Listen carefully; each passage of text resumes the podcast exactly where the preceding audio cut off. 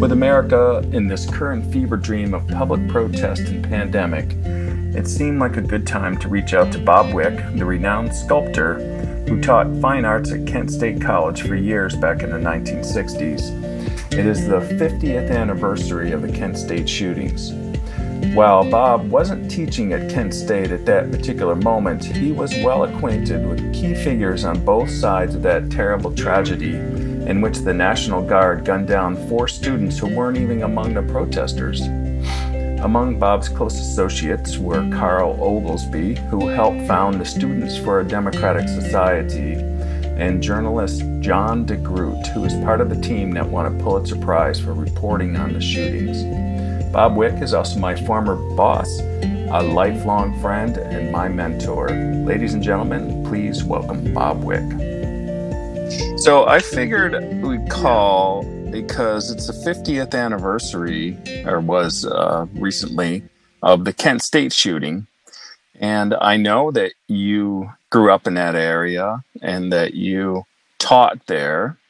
I know that you weren't there on campus at that moment, but you certainly were part of that context that went on around that. And I just thought it would be illuminative for us to look at your experience and see maybe we have some lessons there for today with all the protests of the Black Lives Matter and the George Floyd murder and how things, you know, the state of play today, which doesn't seem to me like we've really advanced very far. Now, just to set you up a little bit, I know the Port Huron statement came out in 1964, and it was a very idealistic, very forward-thinking proposal from a group of student activists about the role, their role in society, and them sort of entering the stage.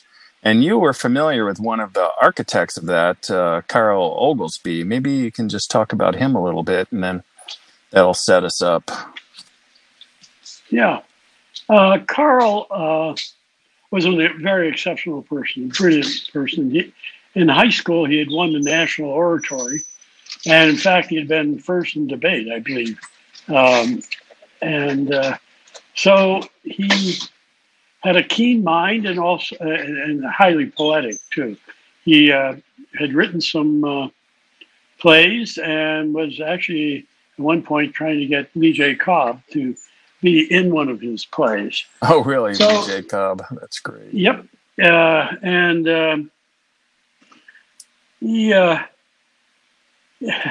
knew him as a freshman. We were freshmen together, and in fact, freshman at Kent State. Yep, in Old Stopher Hall, which was and we didn't room together initially, or we did not room together, but we entered and conversed and talked a lot. In fact, ironically, he had, there was, because they were short of rooms, a Palestinian boy named Ray Tabello was his roommate, and I remember him telling me, oh my God, he said, I'm just debating and fighting this guy emotionally, intellectually all night long. It's terrible. Well, terrible. Course, when they got corrected, I ended up with Ray Tabello. But he was, for me, he was remarkable and very intelligent, very well educated, and just had a heart like a mountain. A heart like a mountain. I love that. Oh yes, he was not a very big fellow, but extremely unique in many ways. Anyway, yeah. Carl, one of my real memories of him, of course, he worked in a pizza parlor and throwing the pizzas in the air and having a cigarette dribbling out, and that seemed to be the memory of a number of other people too.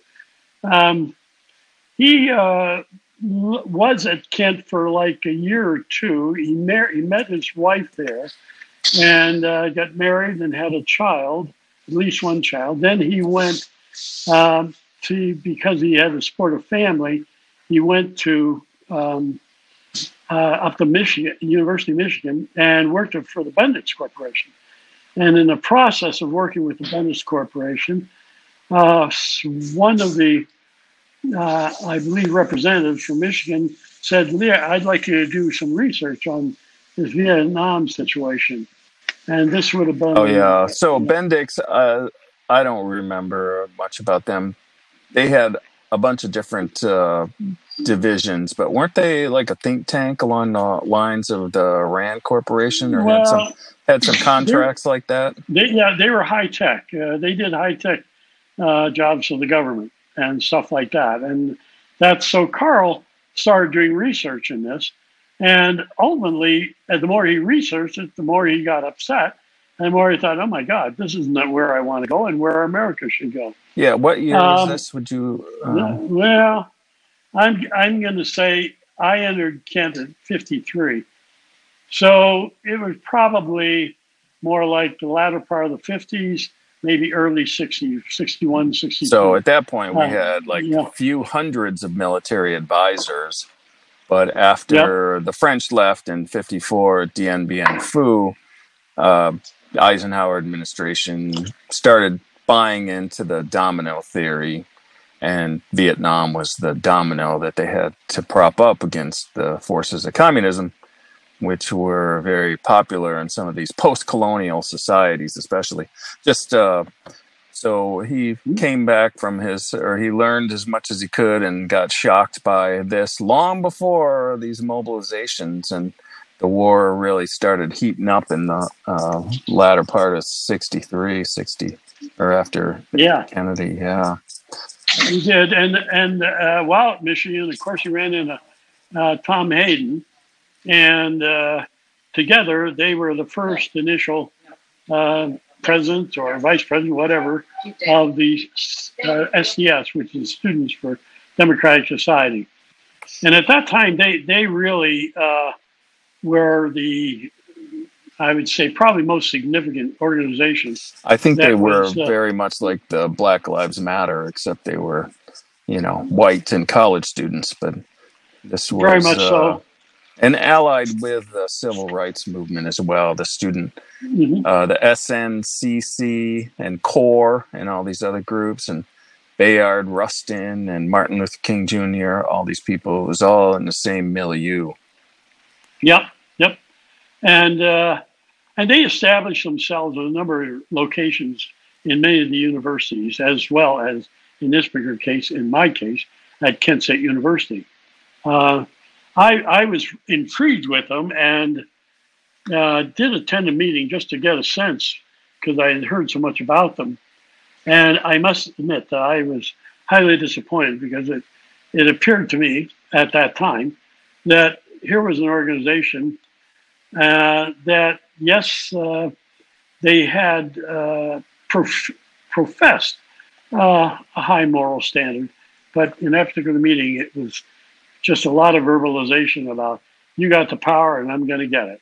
And so it kind of turned me off. It turned me off very quickly. And in fact, Oglesby really had a tendency, I think he was a liberal, but he was more conservative, and he wasn't into violence. He didn't feel that strongly. And a lot of the SDS people, professed that they were willing to get into violence if they had to, and that wasn't nihilism. Yeah, too much of it, unfortunately, at the time.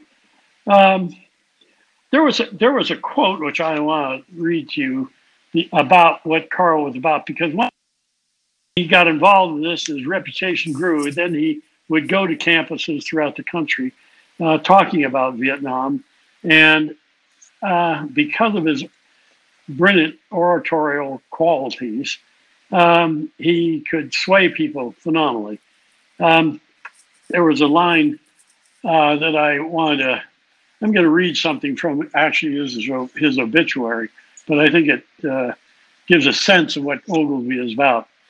He devoted much of the 4 decades after his work with SDS to investigating the Kennedy assassination, writing books that examined conspiracy theories.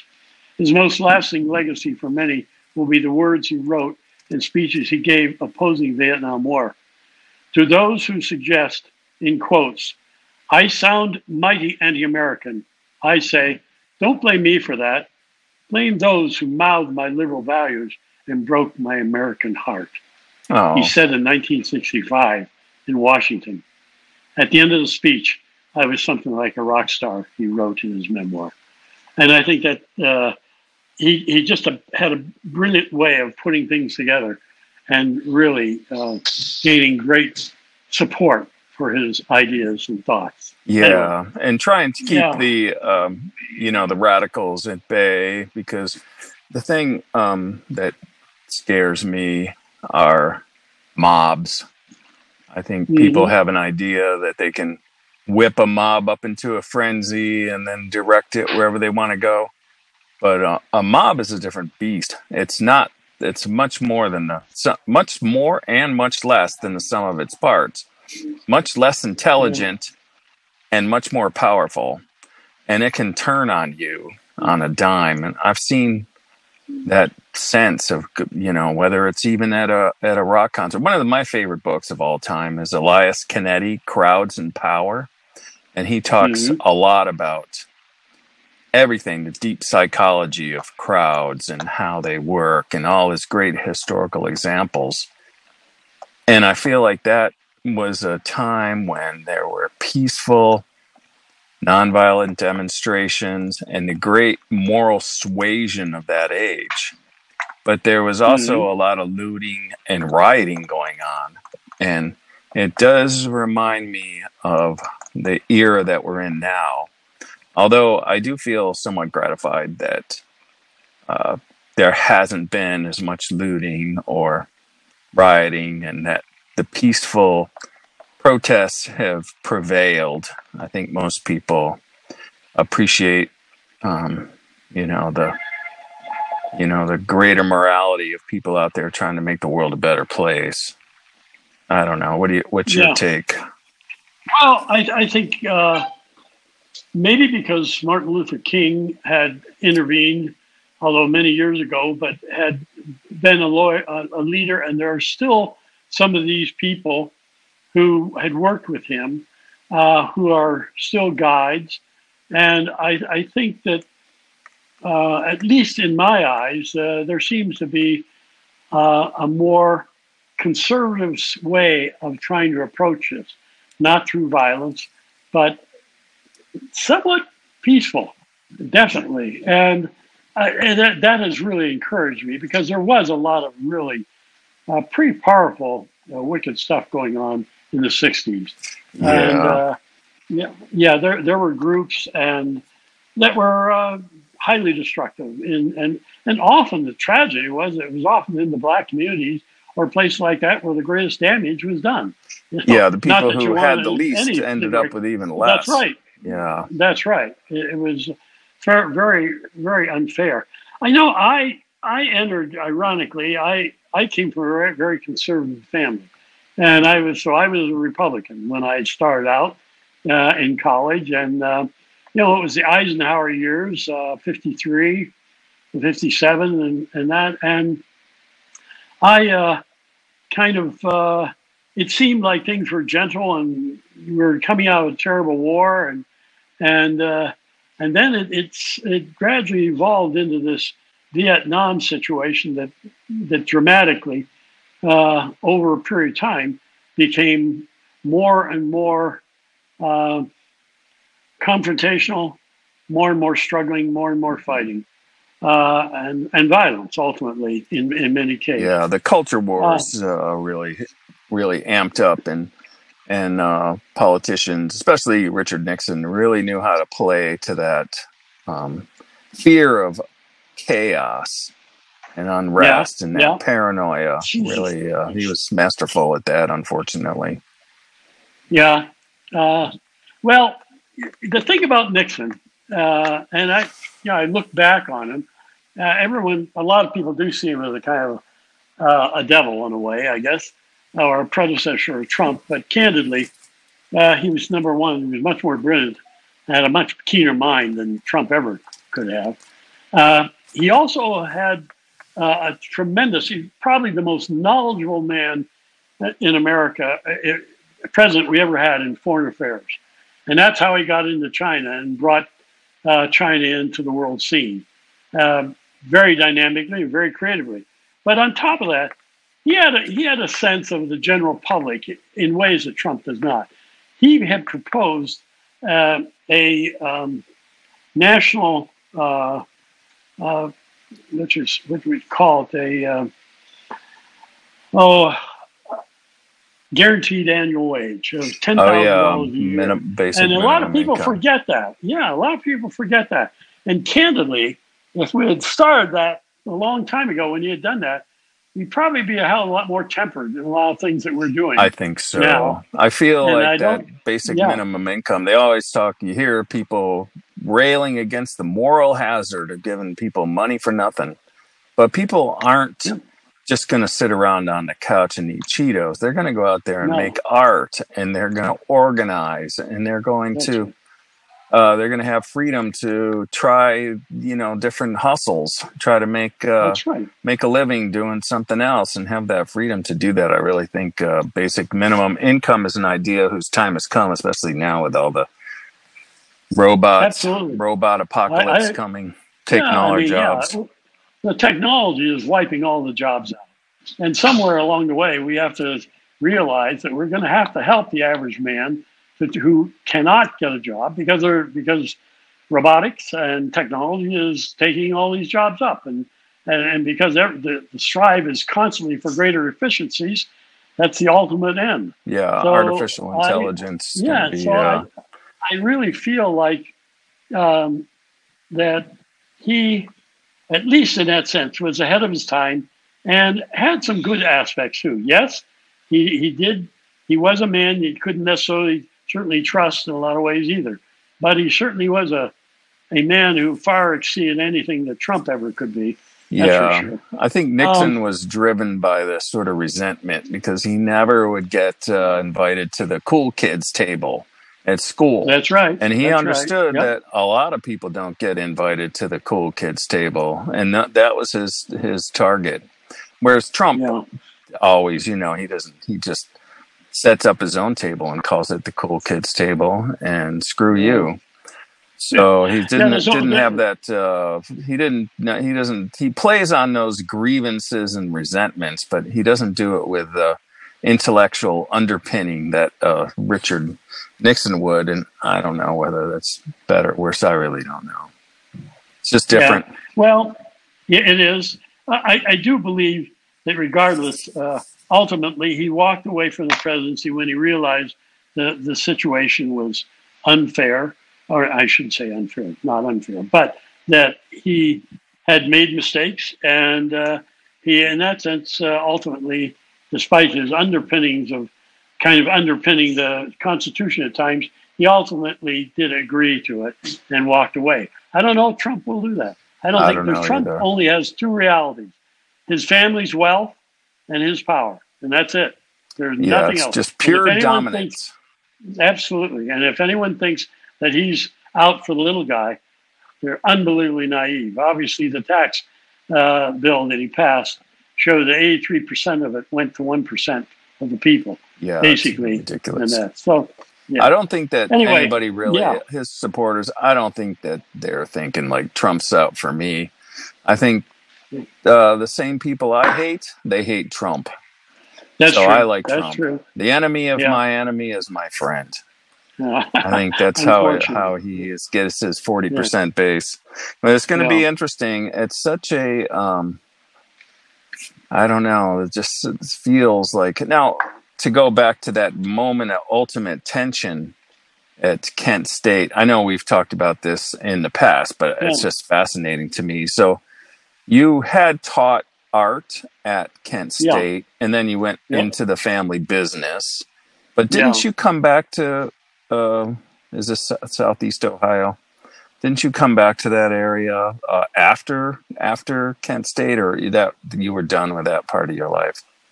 Well, I went from Kent, I got an undergraduate degree in journalism, and then I went actually got married and had a child, and then but I found that all I was doing in my spare time was making art. And so there I was fortunate enough to go back to my dad and said, look, I need to try this again. So I went back to Kent, picked up an undergraduate degree and from Kent in fine arts, and then won a scholarship at Cranbrook, which is outside Detroit. Yeah, then, Mitt Romney's old school. Yeah, and got a master's in sculpture. And isn't that supposed to be Cranbrook? Not to get too far off course, but isn't that one of the most beautiful campuses that we've? I mean, isn't it known for its public art and? Yeah, it is. They had a great Swedish sculptor do the sculpture, Carl Millis, and then Eliel Saarinen was the architect, who is Eero Saarinen, who had done the Washington airport at the time, and also the arch in St. Louis. Yeah. So his father did the architecture, and ironically, it was created by a newspaper tycoon who owned most of the major newspapers, including one of the Detroit papers in Michigan.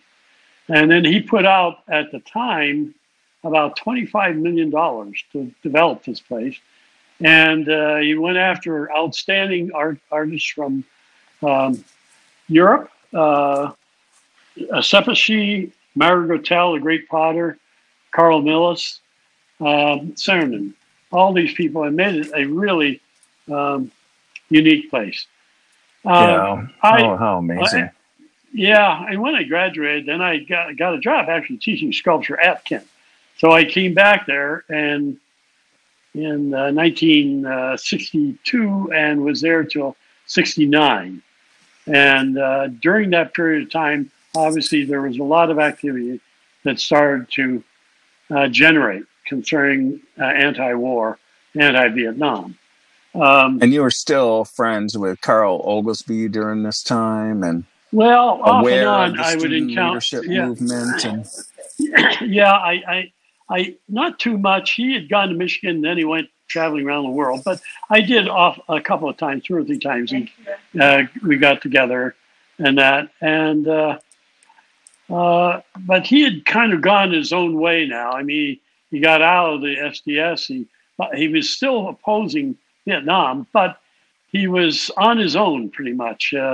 He traveled throughout the country, giving lectures and talking, and drew excellent crowds throughout the time.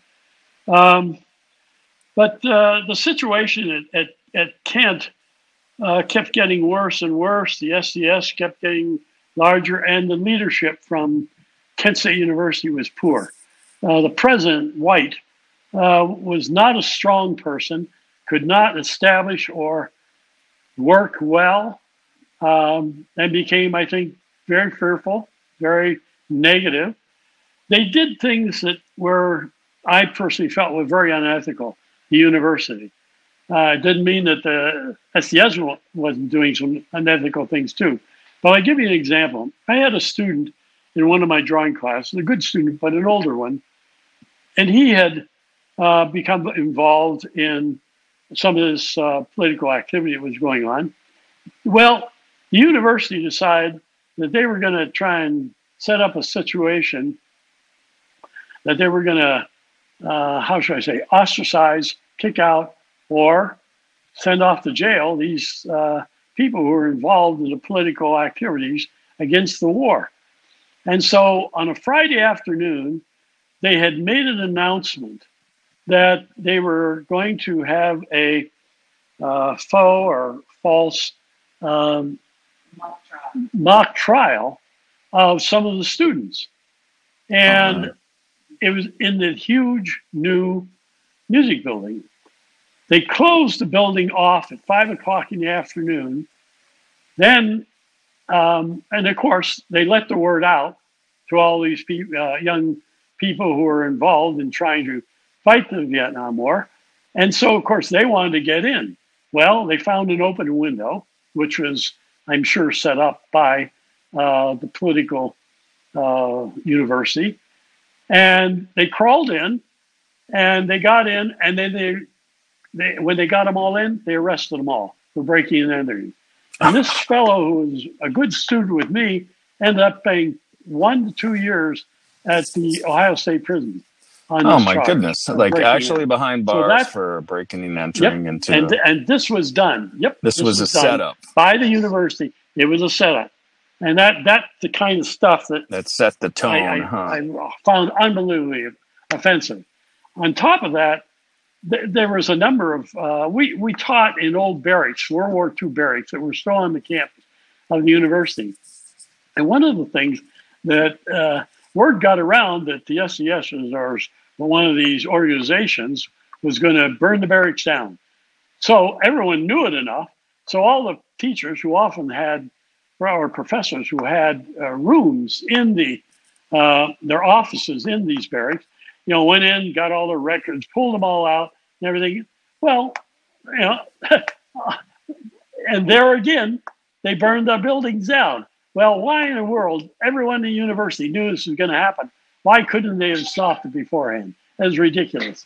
All they had to do was put a bunch of police around there, and they would have got it before anything happened. Yeah. What I'm saying is, it was almost like setting up situations that were, I felt, very provocative, unethical, and that. And yet, the SDS were, you know, they were threatening. There were threats, and these were spread by the university, that they were going to have guns, particularly on the May 4th deal. Now, what that was a circumstance where you had a lot of rioting going on the May 4th, a lot of on the campus. Was there an incident, or yes. Well, what was the cause of the? Why were they demonstrating? Why was there a gathering on May 4th? I know I've read some of the chronology, but I can't remember. Yeah. Well, from a specific standpoint, I don't know. It was just, I don't know whether it had to do with some of the bombings that were going on in Vietnam at the time that Nixon was carrying out. I'm not quite sure what that was that erupted or brought it kind of to a head on May 4th. But the tragedy of it was that in Cleveland, there was the Governor Rhodes had sent not the reserves, but the National Guard. National Guard units. Right, units up to Cleveland because there were a Teamster fights that were going on. And so he sent them there to try and calm that area. Well, he decided on a short notice, hey, a lot of problems going on in Kent, bring those National Guard down to Kent. Well, they did. And unfortunately, they had loaded pistols and rifles. I'm talking about loaded bullets. In other words, here are my experience in my reserve experience was that these people were not very well trained, and my own personal experience, and that's the reserves, but it was National Guard too. They and these are really, mostly really conscription. They were young, inexperienced, not well trained, and the confusion that happened when they brought them down to the campus.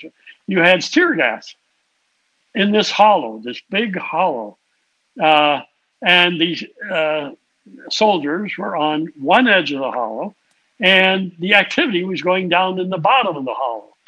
But there was a lot of tear gas, and so it was difficult to determine often, even in a situation like that, when someone says halt or proceed with their guns, it's a confusion, and it was a confusion, and the soldiers didn't know what to do. So there was a point where it appeared as if the commanding officer said, I want you to fire. And in that process of doing that, the soldiers said, you know, into themselves, I'm not going to shoot these guys down there. I'm not going to shoot them. I'll shoot over their heads. But in this, the tragic situation was they didn't realize that across the hollow, sitting up on the other side of the hill, were all these people who were not even involved, just watching this procedure. literally just sitting there. And so they shot across the valley or across this hollow, hit these people, killing four students, injuring nine. And it was just a constant act of ignorance, not only from the soldier standpoint, and I don't blame them. I blame the governor for bringing people on the campus who were ill prepared, authoritarian, and did not know how to handle an emotional, highly emotional and complex situation like that. It was ludicrous. And of course, one of the things they also said, well, why put my men with guns there? Because the SCS is going to have guns and they're going to shoot. That's what they said. Well, there wasn't any.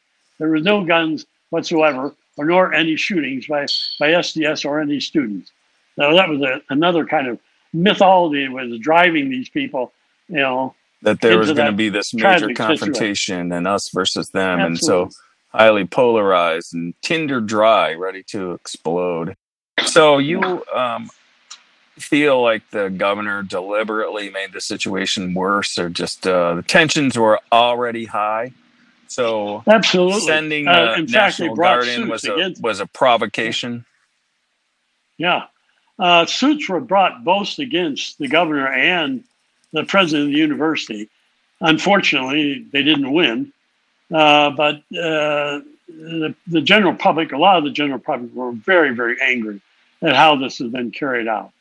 And tragically, too, the university, after this situation, there was an enormous amount of anger that prevailed between the university and the town. The people in the town felt the university got out of hand and didn't do it correctly or didn't handle things well, and then the university was angry at the town, feeling like they didn't get the support they should have from them. It was a real sad situation that lasted for many years.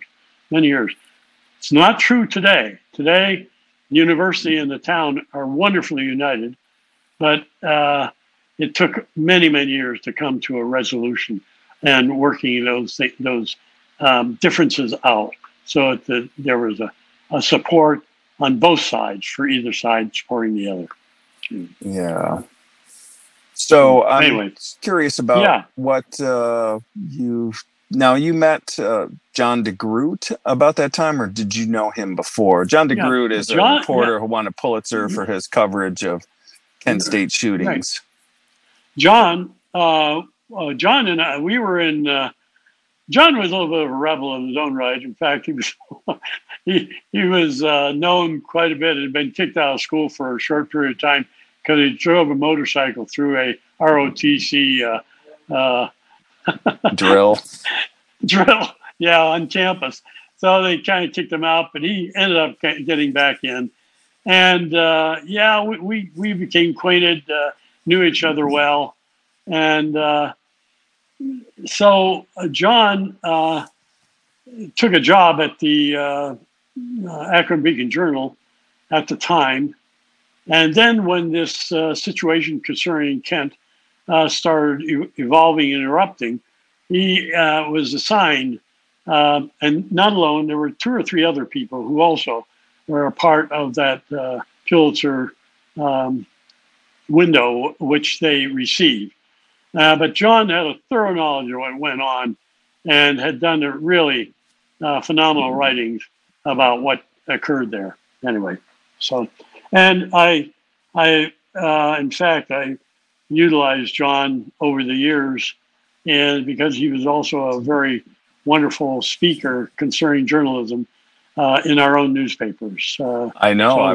So I've heard him talk, and he. Yeah. And I stole this idea from him because I do little talks for journalism students in the area, and he would always show a slide of the cave paintings at Lakau, or I don't know exactly where they're from, but he would say, "What's this?" And people would, give their various answers, and he goes, "Yeah, that's all right," but that is journalism. That is the first example or an early representation of journalism. This is how people shape their stories by coming together around this information. That's information.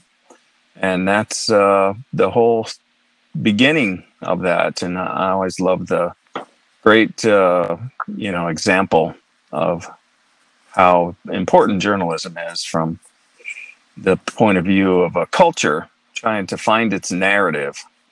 Mm-hmm. It's all storytelling. Yep. It all goes back to storytelling. It's like wired into the architecture of our brain. Yep. Yeah. Yep. Well, John was good at that, and he was a wonderful writer.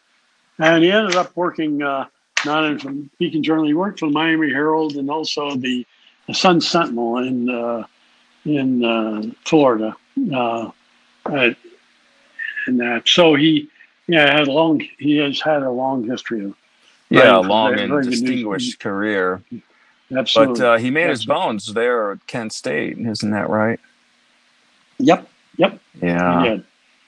And, now, what else do you remember about the campus culture at that time, and anything about the aftermath? I know that you weren't there afterwards, but you must have still kept in touch with people and had some context.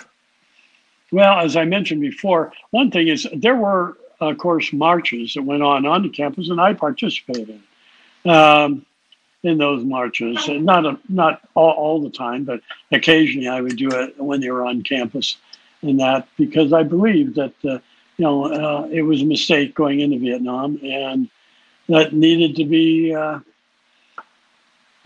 exposed. It needed to be supported, and finally, hopefully, changed, which ultimately it did when they closed out the war and that sort of thing. But I have to say that there was just a lot of turmoil, a lot of differences.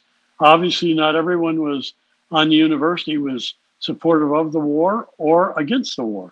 And so you had different political positions which took place between faculty, students, conservative, liberal attitudes. Kind of probably like much, maybe somewhat true what's going on today. What do you think? But I do believe, and because I came from a very conservative, in fact, my uncle at the time when I was there owned Human Events, which is one of the largest conservative Washington newsletter in America. And so I had a lot of contact with the conservative side of things. And so I felt like there was a very good intellect that was going on, even from their side, even if you're different from it. Today, with Trump, I really do feel that there's not. It's a kind of, maybe because it comes from a TV background, Trump himself, that it's very impulsive. It's very non-thought out very well, and it's just I don't like this, so I'm going to do that. Yeah. I don't like that. And a sneering contempt for intellectual exertions or achievements and science, and that part of it really scares me. Yeah. I didn't know that atavistic streak in our culture was so deep. I know it was there. It's always been there. Richard Hofstadter wrote that great book, The Paranoid Style in American Politics. And that goes all the way back to, the know-nothings and when the Whig Party splintered in the 1830s and 40s, the anti-immigrant base and all their conspiracies about the Freemasons and everything. That's a deep, deep impulse. There was a great book by Kurt Anderson, who was with Graydon Carter, the co-founder of Spy Magazine. He's done a bunch of other wonderful things. But he wrote this book called... I'm blanking on the name of that book now, but it was about the 500-year history of American weirdness and freaks and con men and grifters, and it just like you're reading this book and you're going, of course Trump's our president. What took so long? That's I got to look up this book now. I can't remember the name of it. Well, I think one of the things that I've always felt was, despite the fact that we are now 250 plus years old, and the so-called Western world has been here since about 500 years. The fact of the matter is that there is still very much an almost anti-intellectual attitude that prevails in the context of, hey, all you have to do is be practical. You have to go out and get a job, make money, and make your wealth. And the problem is that it becomes too centered. And I'm for capitalism, but I'm for capitalism with wisdom, and for capitalism with government controls. And I think the idea is guardrails, is the attitude that we're it's your job to go out and make lots of money and become wealthy. And the point of the matter is that there are too many other quests, whether it be medicine or whether it be the arts or whether it be research or whether it be intellectual universities or technology, areas that not in their own right are there just for the making of money, but for the enrichment of the culture as a whole. And that's where we're kind of one-sided. I mean, I understand why a lot of people come to America to make a lot of money, because in a lot of ways, we certainly have set it up so that they could. And it's a dynamic. Yeah. No question, there's tremendous dynamic. It's a winner-take-all society, though. But it's too lopsided. It's too one-sided. It's too stuck on this idea that billionaires as if somehow or other they're great and giants of the world. Well, some of them are intellectually. There's no question that people like Gates or Bezos or some they're very outstanding in what they've done and how they've transformed the world, or Cook or Jobs or stuff like that. But there's an awful lot of them that's just making money. It's an end in itself. Yeah, right. And when your end in itself is only numbers, your society lacks the human depth and worth. You miss the humanity that is a part of a great play, or the humanity is a part of a great doctor, or the humanity that is a part of, a new invention that is not just for money, but is something, that enriches the culture as a whole for generations to come. And we pay more attention, to money making than we do to creation and the creation of rich things. That's right. That enrich the whole society and culture. That's where our tragedy often is, and out of balance. Think about this. I love great athletes, but if a great athlete, makes $40 million a year, and we can't pay our teachers, or we can't pay our policemen a good salary that is a fair and decent salary, that because they put their lives on the line, and they do, but also are trained and also are taught to be socially conscious and caring, this is where we're failing. Yeah, I'm going to push back on that a little bit. Not that I disagree with you, just that in the case of athletes, it isn't one or the other. It's not like if they don't make so much money, then this money is going to go to pay teachers and police. It's that you figure football, but it's 30 teams, 45 people on the roster, 1,200 athletes in the entire world of 7.5 billion people.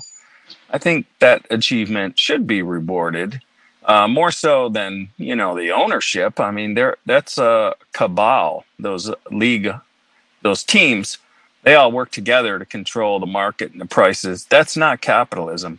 So the fact that these athletes do get paid a lot of money is because but you're getting a situation where television has done all this. Prior to television, you did not have these super salaries, and that's where it is.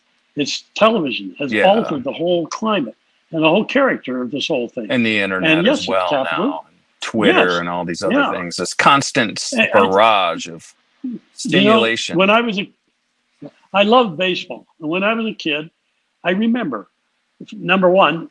The two first people who ever got the first $100,000 salary were Joe DiMaggio and Bob Feller, two great player. Great player. Was that your team, the Indians? Bob Feller. Absolutely. So the fact of the matter is that Lou Gehrig, in his whole career, one of the greatest players ever, only made $37,000 a year. That's the highest he ever made. Now, if you're talking about it, that's unfair too, because the fact of the matter is that the owners so dominated the ball players that they couldn't get.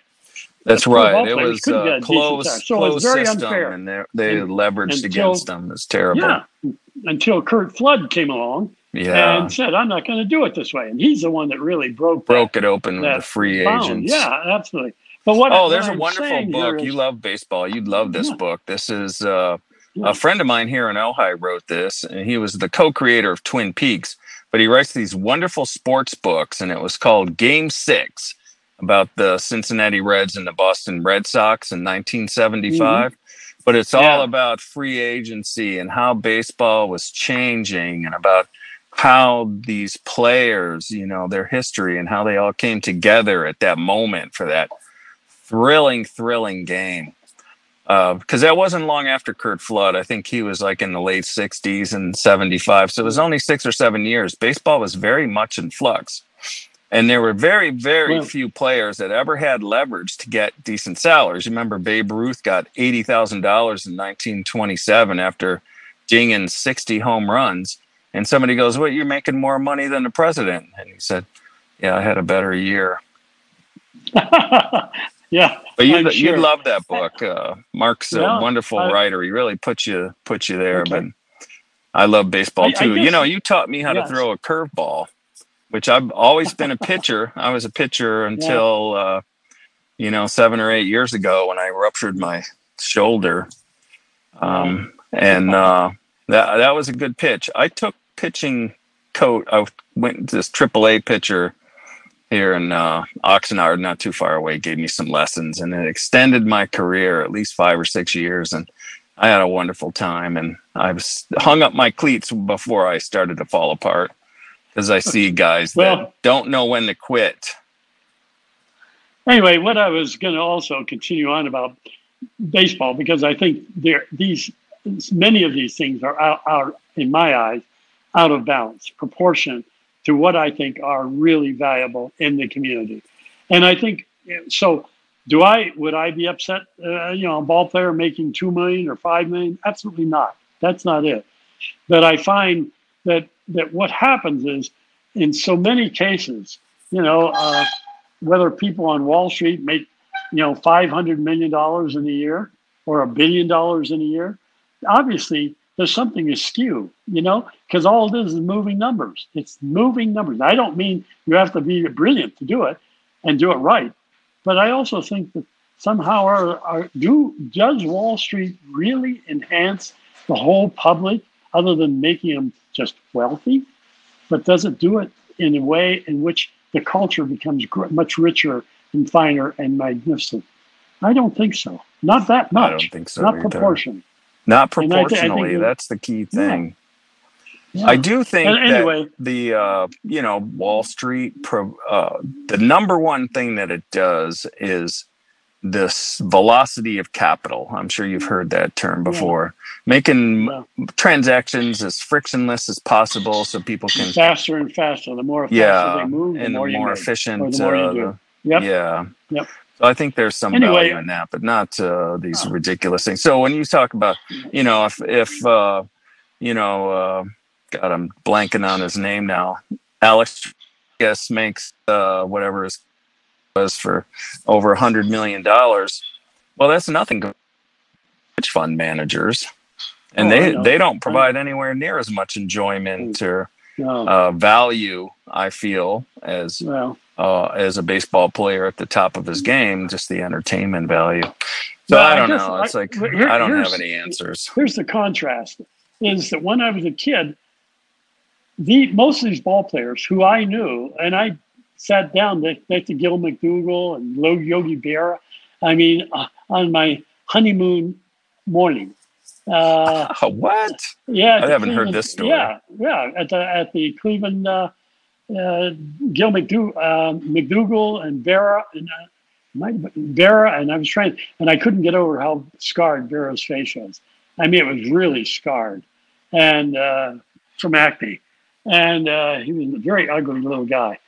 Great ball player, but ugly little guy. And a brilliant wit. But anyway, the thing about that was that there were a lot of major league ball players, believe it or not, when I was a little kid, who had to work a second job, often at a gas station, during the off season because they earned so little.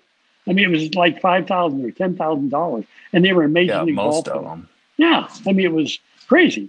So I thought, gee, what a tragedy. These guys who have this great talent and it only gives them at the best 10 or 15 years at the best is gone. And then they're, what do? Go out and have to operate at a gas station, the rest of their lives? So that was unfair.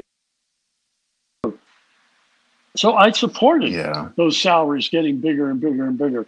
It's just that the influx of television, the influx of a lot of other kinds of things distorted a lot of these things so that enormous amounts of money were made. I mean, Bezos in the time of coronavirus gained $25 billion in 2 months. $25 billion in 2 months. That's unimaginable. There's something wrong. No, yes. I mean, his wealth. I mean, there's obviously something askew. That's not right.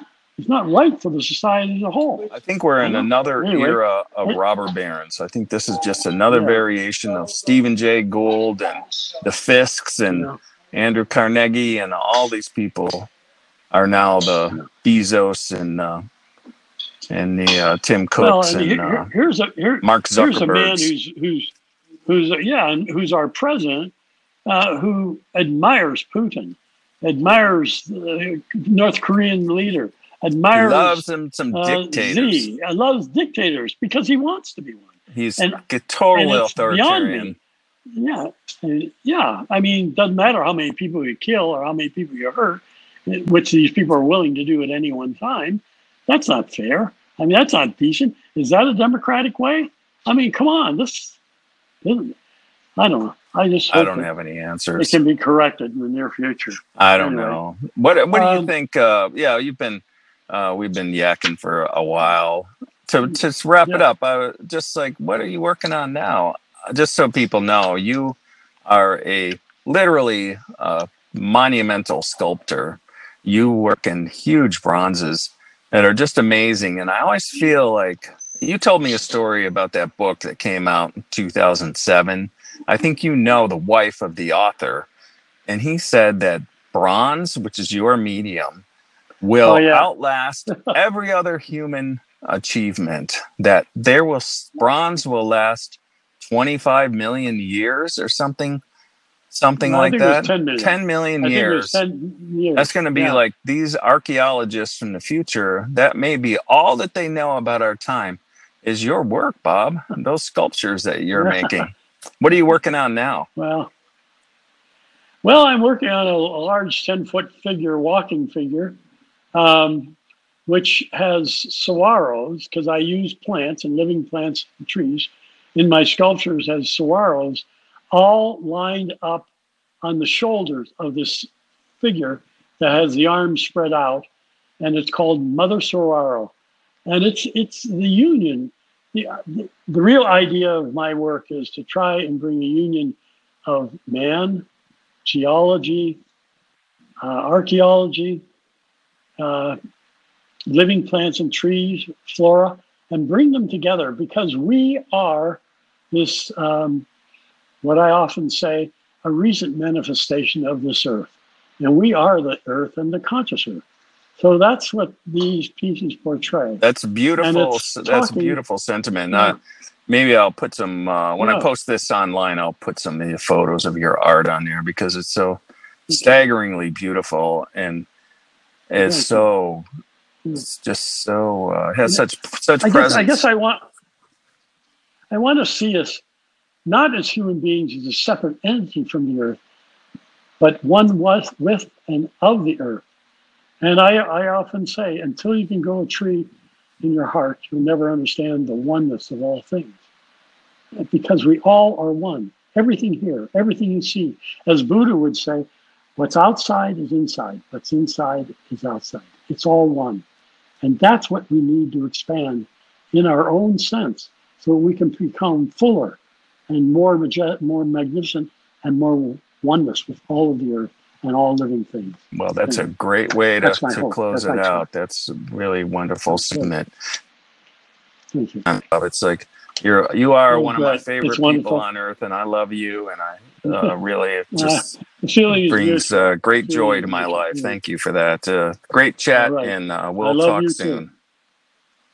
Okay, thanks, Brett. Bye-bye. Just thinking out loud. Talking with my dear friend Bob Wick got me thinking about the context of the times in the late 1960s and early 1970s. We think we live in an age of division and rancor, and we do, but we do well to remember that this country has been divided before. The Civil War, for one thing, elements of which, the racial discord especially, we are still battling to this day. And in 1968, 2 years before Kent State, the nation was bitterly wounded by the assassination of Bobby Kennedy, who had just won the California primary and was the presumptive Democratic nominee for president when he was gunned down in a hotel kitchen in Los Angeles. A couple months earlier, it was left to Kennedy to break the bad news to a largely black crowd in Indianapolis that Martin Luther King Jr. had been gunned down in Memphis. In the hours after the assassination, rioting broke out in many major cities across the country, but not in Indianapolis, because the crowd heard the words of Kennedy, heard his compassion and sadness, and knew, since his brother had also been assassinated a few years earlier, that he spoke with a moral authority and authenticity and clarity that he alone possessed. Bobby Kennedy, standing on the bed of a truck, surrounded by people, speaking with no notes, told the audience what had happened to the beloved civil rights leader. Then he quoted from memory these wonderful lines from Aeschylus. Even in our sleep, pain which cannot forget falls drop by drop upon the heart, until, in our own despair, against our will, comes wisdom through the awful grace of God. He continued, what we need in the United States is not division. What we need in the United States is not hatred. What we need in the United States is not violence and lawlessness, but is love and wisdom and compassion toward one another, and a feeling of justice towards those who still suffer within our country, whether they be white or whether they be black. In any event, thank you for listening. That's it for this episode of Ojai Talk of the Town. We'll keep an ear out for you.